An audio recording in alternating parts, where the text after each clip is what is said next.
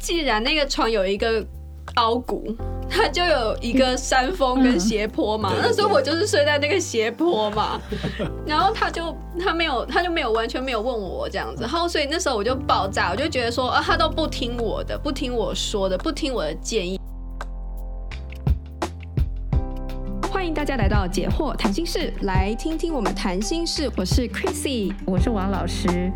呃，今天要来跟我们一起聊聊天的好朋友呢是 Gilbert 跟 Chris。Hello，大家好，我是 Gilbert。Hello everybody，我是 Chris。呃，我们邀请到 Gilbert 跟 Chris 呢来跟我们一起讨论这个七个热爱延续的方法的第四个方法，接受另外一半的意见。那这一章呢，其实它是特别写给男性来看的，因为呢，就是他这边这个故事的开，呃，这个书的开始呢，他又说。还会讲了一个有趣的故事，然后杰克呢正要考虑买一台二手的本田汽车，这个车况看起来是不错的，但是呢他呃还是要先请技师来检查看看。然后他的朋友菲尔呢就问说：“为什么？这真是一台新车啊！”呃，然后他还有原厂保证书诶。然后杰克就说：“没错，虽然是这样，但是呢我答应过太太，买车前绝对要请人检查。”然后菲尔就不可置信的看着杰克说。你买车还要问太太的意见，然后那个杰克就说：“当然，你不会吗？”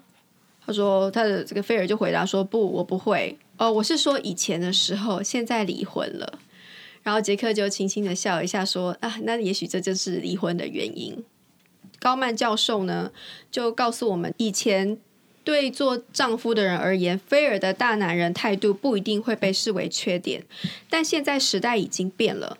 有一项研究，长期追踪一百三十对新婚夫妇，发现，在新婚的前几个月，比起拒绝妻子意见的丈夫，愿意采纳妻子意见的丈夫有更快乐的婚姻，而且离婚率较低。根据统计，如果丈夫不愿意与妻子分享权利，结呃婚姻走向终结的几率是百分之八十一，非常高。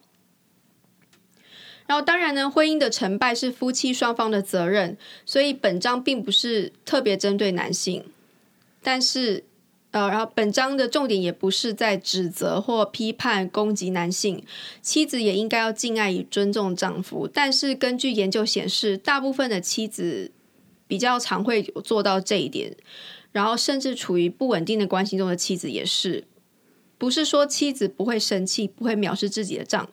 自己的丈夫，而是他们愿意采纳丈夫意见，愿意考量丈夫的看法与享受。但是男人往往不会礼尚往来。所以，Gilbert，你是 你你觉得？呃，我我一定是那百分之十九的。百分之十九吗？我，对啊，我而且。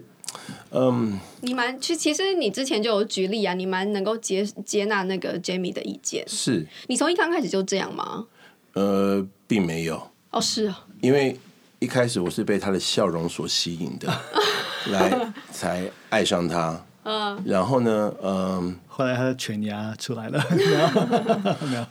没有。獠牙。你开始认识他，你就会看到越来越多的他的不同的面相嘛，这这个很正常。我觉得就是，嗯、呃，当你，嗯，我可以这样讲吗？当你开始吃到甜头的时候，你就知道说，这个甜头要怎么样才能得到，那你就会想尽办法从他身上得到甜头。那我想要讲的甜头就是，他是他是很会看人看状况的一个人，而他他在他在，嗯。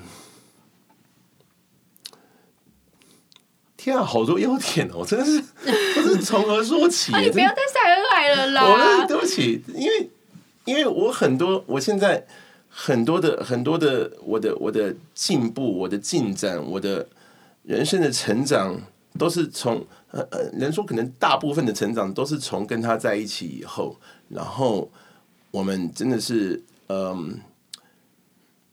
听话，听着上帝的话，在。走我们的交往以及前往结婚的道路，以致现在，包括我们现在结婚，然后生了小孩，我们我们都还是坚持在这条道路上。我觉得他他真的是帮助我，呃，Jamie 真的是帮助我非常多，让我他突破我太多盲点了。然后我看到这些盲点，都被突破以后，然后我就想说，他常常给我的意见都是让我能够突破盲点的意见。那我何乐而不为？我听他的话是没有任何的坏处的，百益而无一害。我可以这样讲，我敢这样讲，因为我我的人生只有越来越顺顺遂，越来越开心，越来越爽。Sorry，真的就嗯。我都不知道为什么台湾会有一半的人会想要离婚，因为我是你，你要我换我也不愿意，不不肯，好不好？Get out of here！嗯，对我我我我必须讲，我的人生真的是一直在向上，一直在向上，一直在向上。然后我的我的思想是很正面的，比以前正面。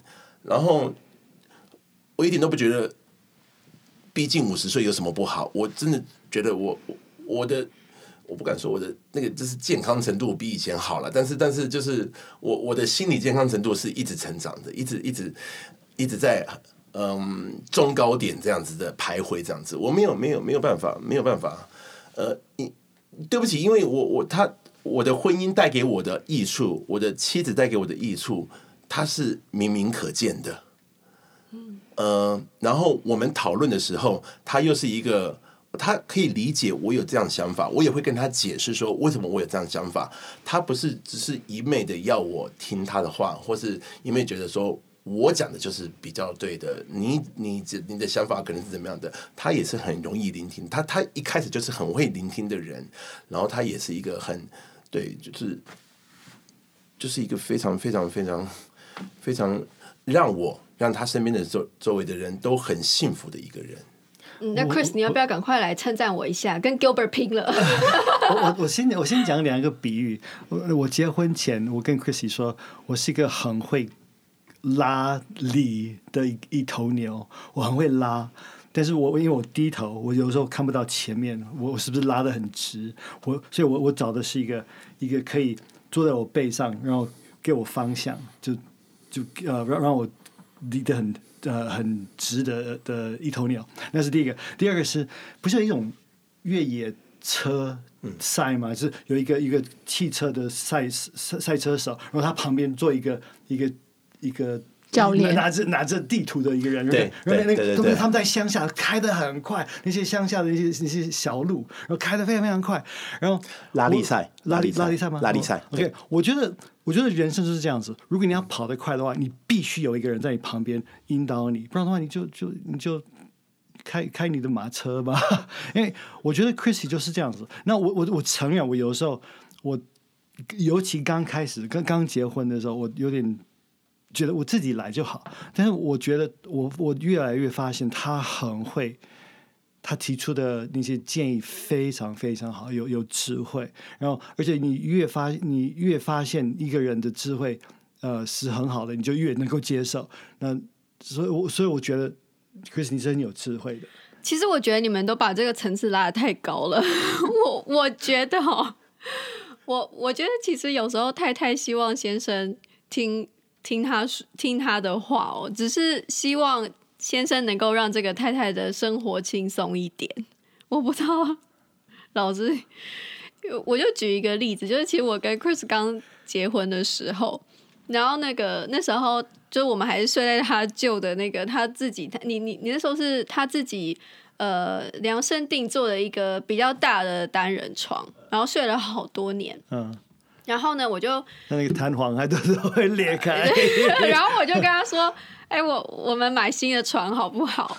然后他就说：“为什么？我很喜欢我的这个床，我量身定做的。”然后我就，然后我说：“可是就已经很久了啊，那个床都都，就像他讲的弹簧都裂出来，然后还凹下去了嘛。哦嗯”然后他就说：“对啊，你看那个床，就是你看，就是像就有一个我身体形状的凹陷，然后我睡觉的时候 就这样卡进去，这样子，然后就睡得很很舒服，这样。”然后我就我就爆炸了，因为他因为我那时候就想说，就是他讲了这么多这么多，他觉得那个床很好吗，只想到他自己。对对对对对，但他也没做。他说我们就是在讨论啊，我就是把我的想法讲出来啊。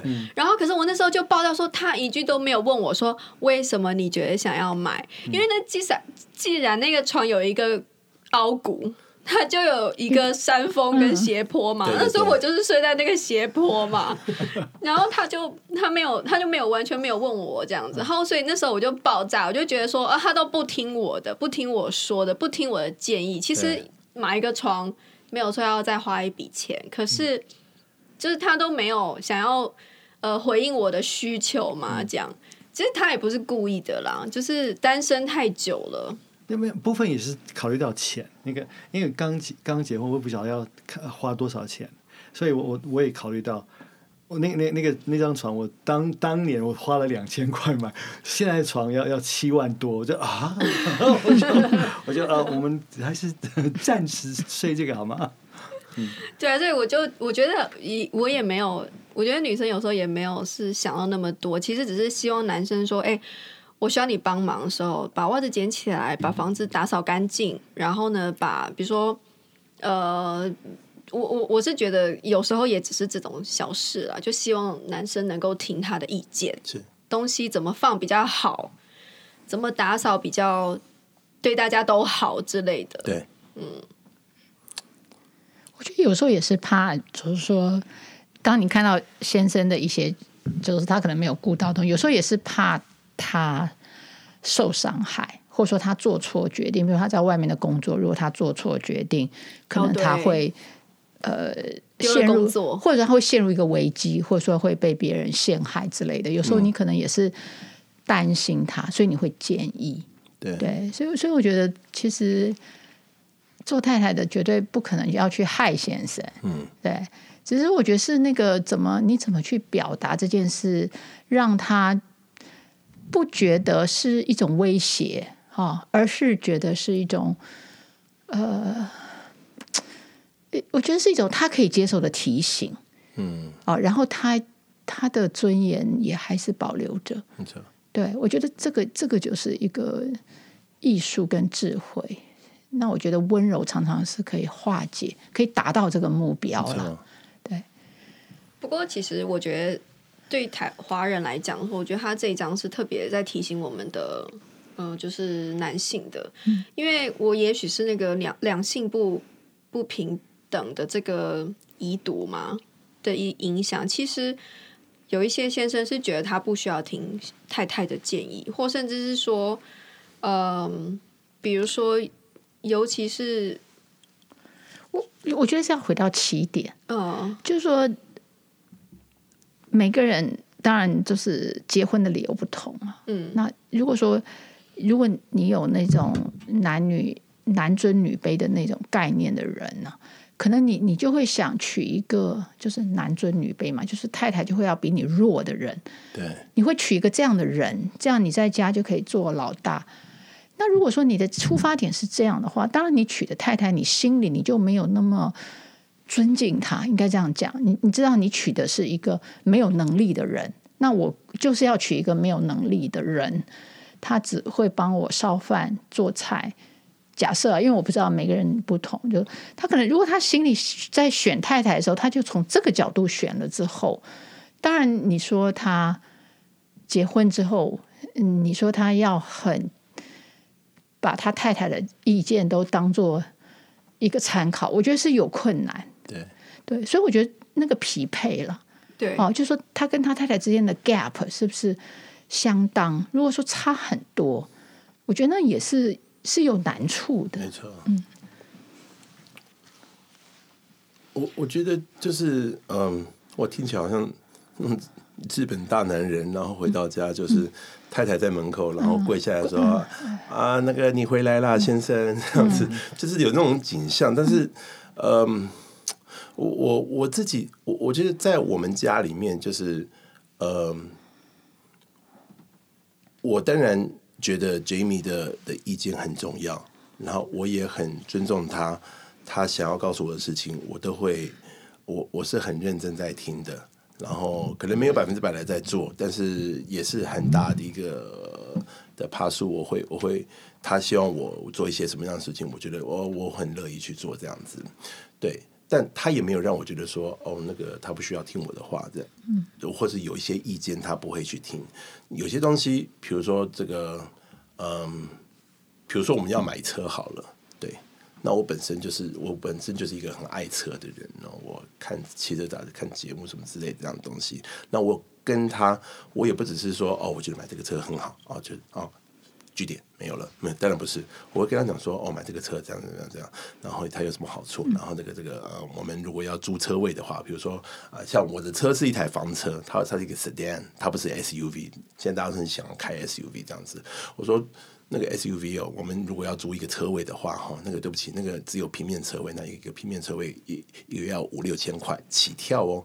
对，但我们机械车位的话，我们就我房车的话，平面平面机械车位我只要一个一个月三千块，一一月三千块，他觉得哦很 OK 这样子。那这是从这个我们要这个租车位的角度，然后我也跟他讲说，哦，这个车没有特别大，然后我们要呃就是嗯、我们。出去玩啊，什么东西的啊，然后它的安全度也够，然后它的这个什么东西也够，这样子。对，那我我跟他讲了很多的很多的，就是说我要买车的条件以后，然后这个呃，然后这个我要花多少预算来买这台车，那他就可以理解说，嗯，OK，好，那你是你是你你的确是有有你有你的你的你的你的呃很很好的深思熟虑的这样子的背后的的的考虑以后，你才去买这台车，那。他当然就会也很欣然接受。嗯嗯、我觉得我们是，我们是就是个平等的。对对对对对对对对对。当然我知道他的他的东西，他里面很有东西，然后他也可以给我很好的意见。但我也有时候我也会跟他讲我的意见。嗯、那甚至是有时候他想的东西是我觉得，我觉得我不太同意。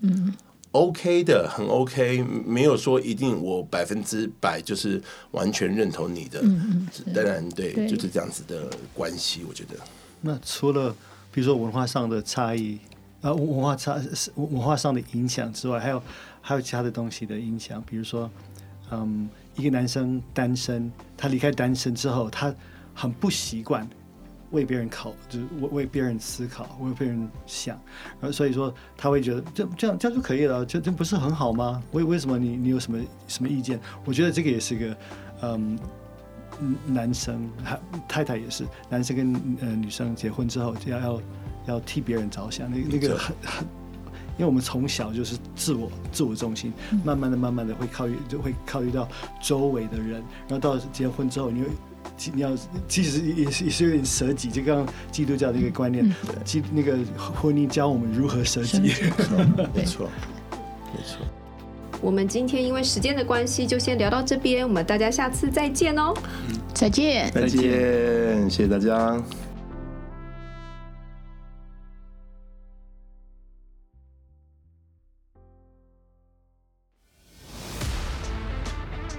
In our next podcast. 其实圣经上讲的是爱，所以在爱里面，你去当那个 position，那你的爱就要很多，因为你是爱的头，所以你就要为下面的人做牺牲，你为下面的人考量，你为下面的人担待，那才是在爱里的头。